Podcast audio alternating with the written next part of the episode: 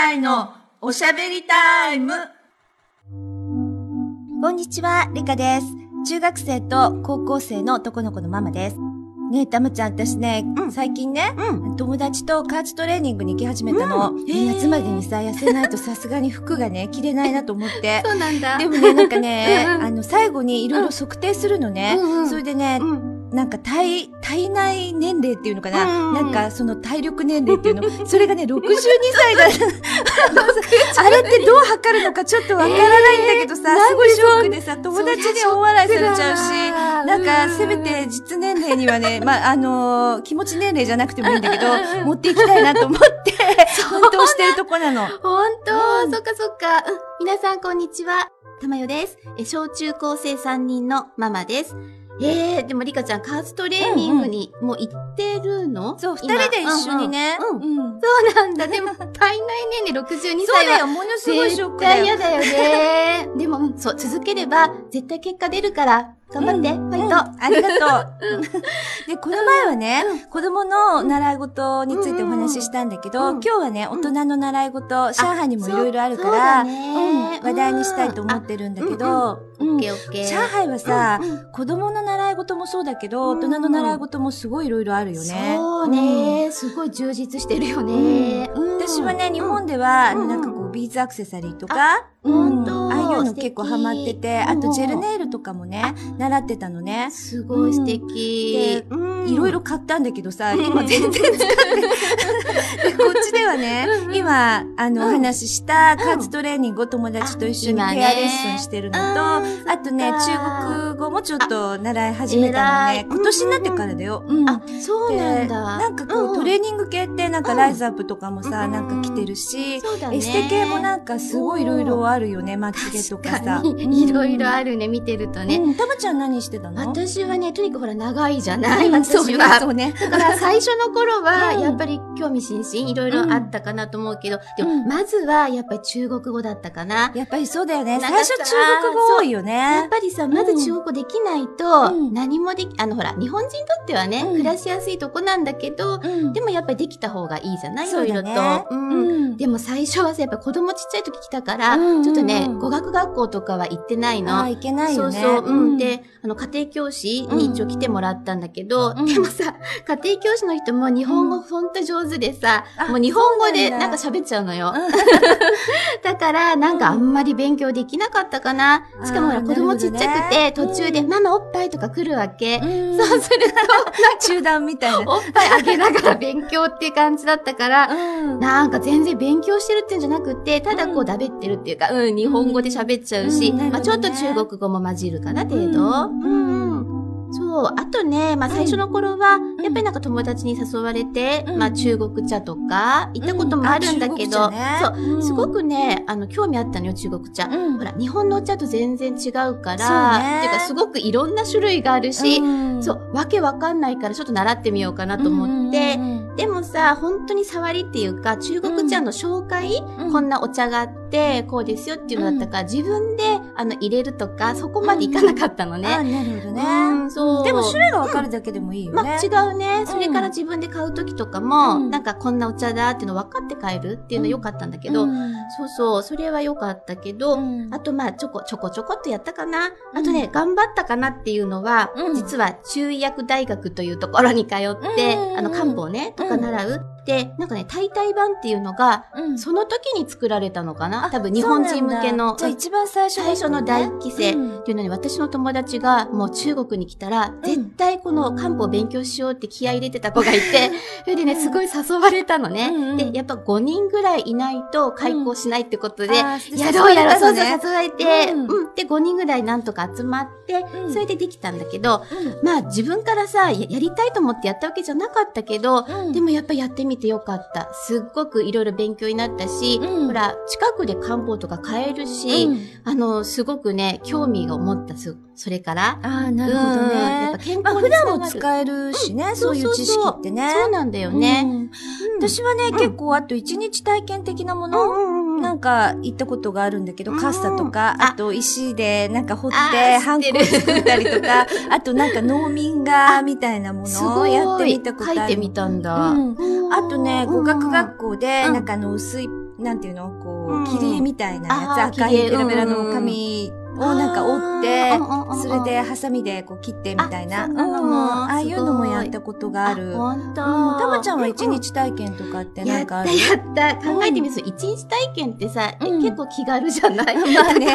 そう、中国結びでしょ？あと、カラー診断みたいなのとかもやってもらったし、あとビーズも作ったよ。あとほら、点心作り、小籠包とかさ、作ったけど、で難しくて、その時だけ、あ、これうちで作るもんじゃないな、外で食べるもんだなと思ったけど、でも面白かった、みんなと作って。私もおまんじゅうね、作ったことがあるの、肉まんみたいなやつ。だけどね、なんかやっぱり、うちで作るのには、なんかその豚がさ、臭いしさ、なんか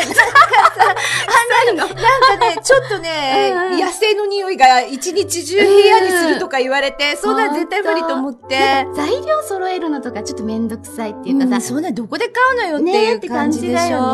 ちょっと無理だよね。結局さ、買っちゃったら安いからさ、別に。まあね、それでいいよね。その辺でなんか肉まん買ってもすごい安いもんね。安いからね。そうなの。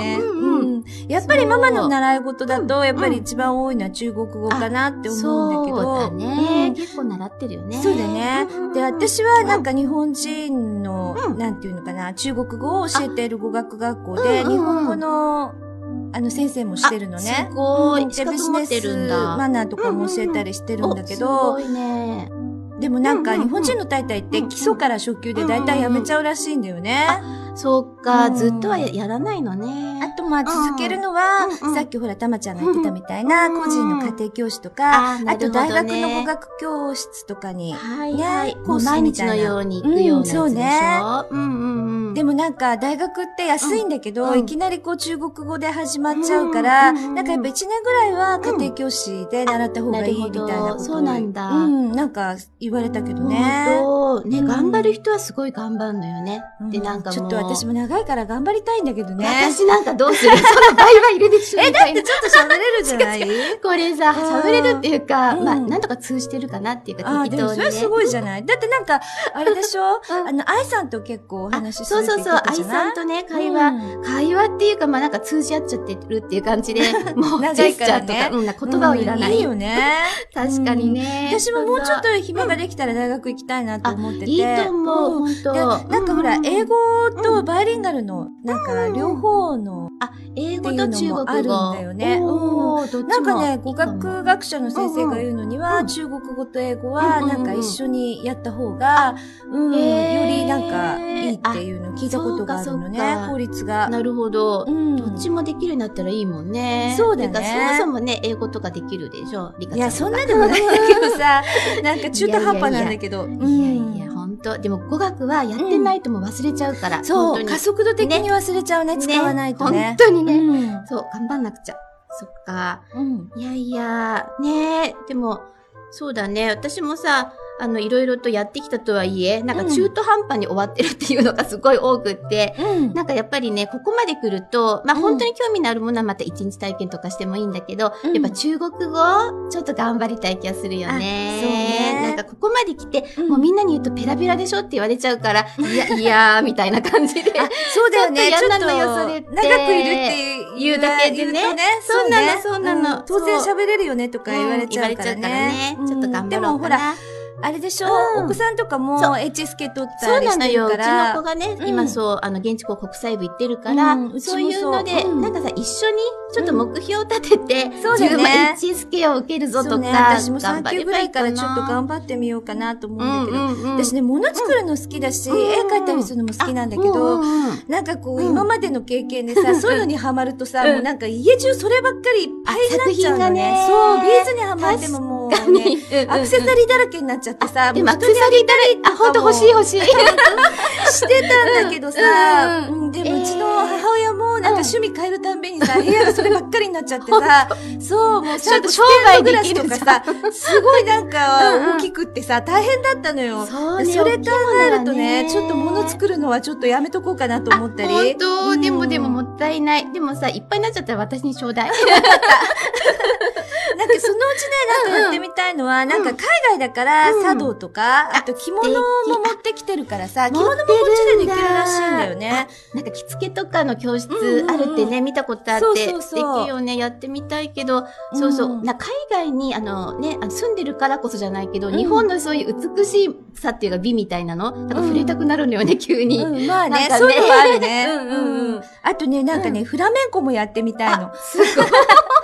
で、痩せたらね、ちょっとこの体型で着るの嫌だからさ。いや、じゃあもうカーストレーニング頑張って感じだね。ねえ。なんか中国って言ったらさ、なんか太極拳とかって思ってたの。でもさ、なんか道とかでみんなやってるのかなと思ったら、なんかこう、ほら、世界的に有名なさ、おばさんの集団ダンスってなんかさ、よくやってるじゃん、夕方とかでさ。あ、でもやってるかな。あれはなんか民謡みたいな感じでさ、太極拳じゃないじゃない？あ、ね、うちの方で私が住んでるとこ、まあローカルなのよ、マンションが。そうすると太極拳やってる。あ、やってるやってるやってる。そうなんだ、私見たことないんだよね。ないのね。やってるわよ。あと、なんか公園とかに行って、やっぱりやるみたいよ。まあ朝早く行って、で、みんなでこう太極拳をやって、ちょっとこう、体を動かして、まあそこでちょっと世間話とかしたりとかね。買い物して帰ってくると、すっごい健康的よね。まあね、健康すごいなんかやっぱり、興味ある人が多いね、こっちね。本当にそう、よく運動してる、ちょっとした運動なんだけども、まあ、だから老人っていうかそうね、なんか年寄りたちが、もうちょっとしてその、シャオチーっていうかその、ローカルマンションの中の、なんかさ、こう、ちょっと運動する、なんか器具とか、あるよね、外にね。あそこよくぶる下がったりしてるよね。そう、わかるわかる。そうなの、なんかちょっとストレッチみたいな感じで、あれはよくやってる。そうだね。偉いと思う。あとさ、なんかほら、こっちって子育てサロンみたいなのもあるじゃない？あるね。二次文庫とかだと、子供の絵本とかも借りられるしさ。私が来た頃に、からできたのかな、二次文庫って。そう、ずっとこれは続いてるね、そういえばね。なんか、やっぱり行った子供と一緒に。でね、最初の頃、今もやってるかな、なんかね、講演会とか結構やってくれたのよ。あ、本当に有名な、絵本作家とか来てくれたの、なんかどういうつてかわからないけど、で、自分の家にある本のさ、作家とか来るもんだから、これは行かなきゃと思って、サインしてもらわなきゃと思って、それ連れてった。あ、すごい。もう、そう。だからそれがね、年に何回かあって、そう行くし、あとやっぱりさ、こっちで、そういう本に触れる機会ってね、なかなかないじゃん、買えないじゃん。だからよく行ったと思う。ああ、なるほどね。うちはもう来た時には、もう絵本の時は、過ぎてたから。もう大きくなっちゃったね。そうなんだよね。そう。あんまり、利用はしなかったんだけど、そういうのもあるよね。で、お母さんもそういう活動をやったりっていうのも、ちょっと、サロン的な活動？そうだね。ボランティアみたいなのやってるお母さんも、そうなの、タレントさんとかね。そう。だからそういうとこ行くと、結局自分たちっていうか、ママ同士のいろんな交流の場って感じになるんだよね。それがまあ、楽しいし、そこ情報交換になるから、そう、すごいいいかなと思うんだけどね。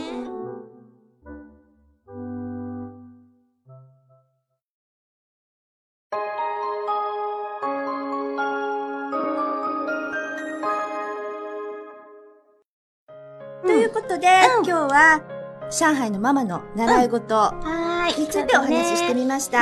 中国にいる間にここでしかない体験っていうのをね、してみるのもいいかもしれないですね。そう。ぜひぜひみんないろいろ体験してみてください。それでは、さようなら。はい、バイバーイ。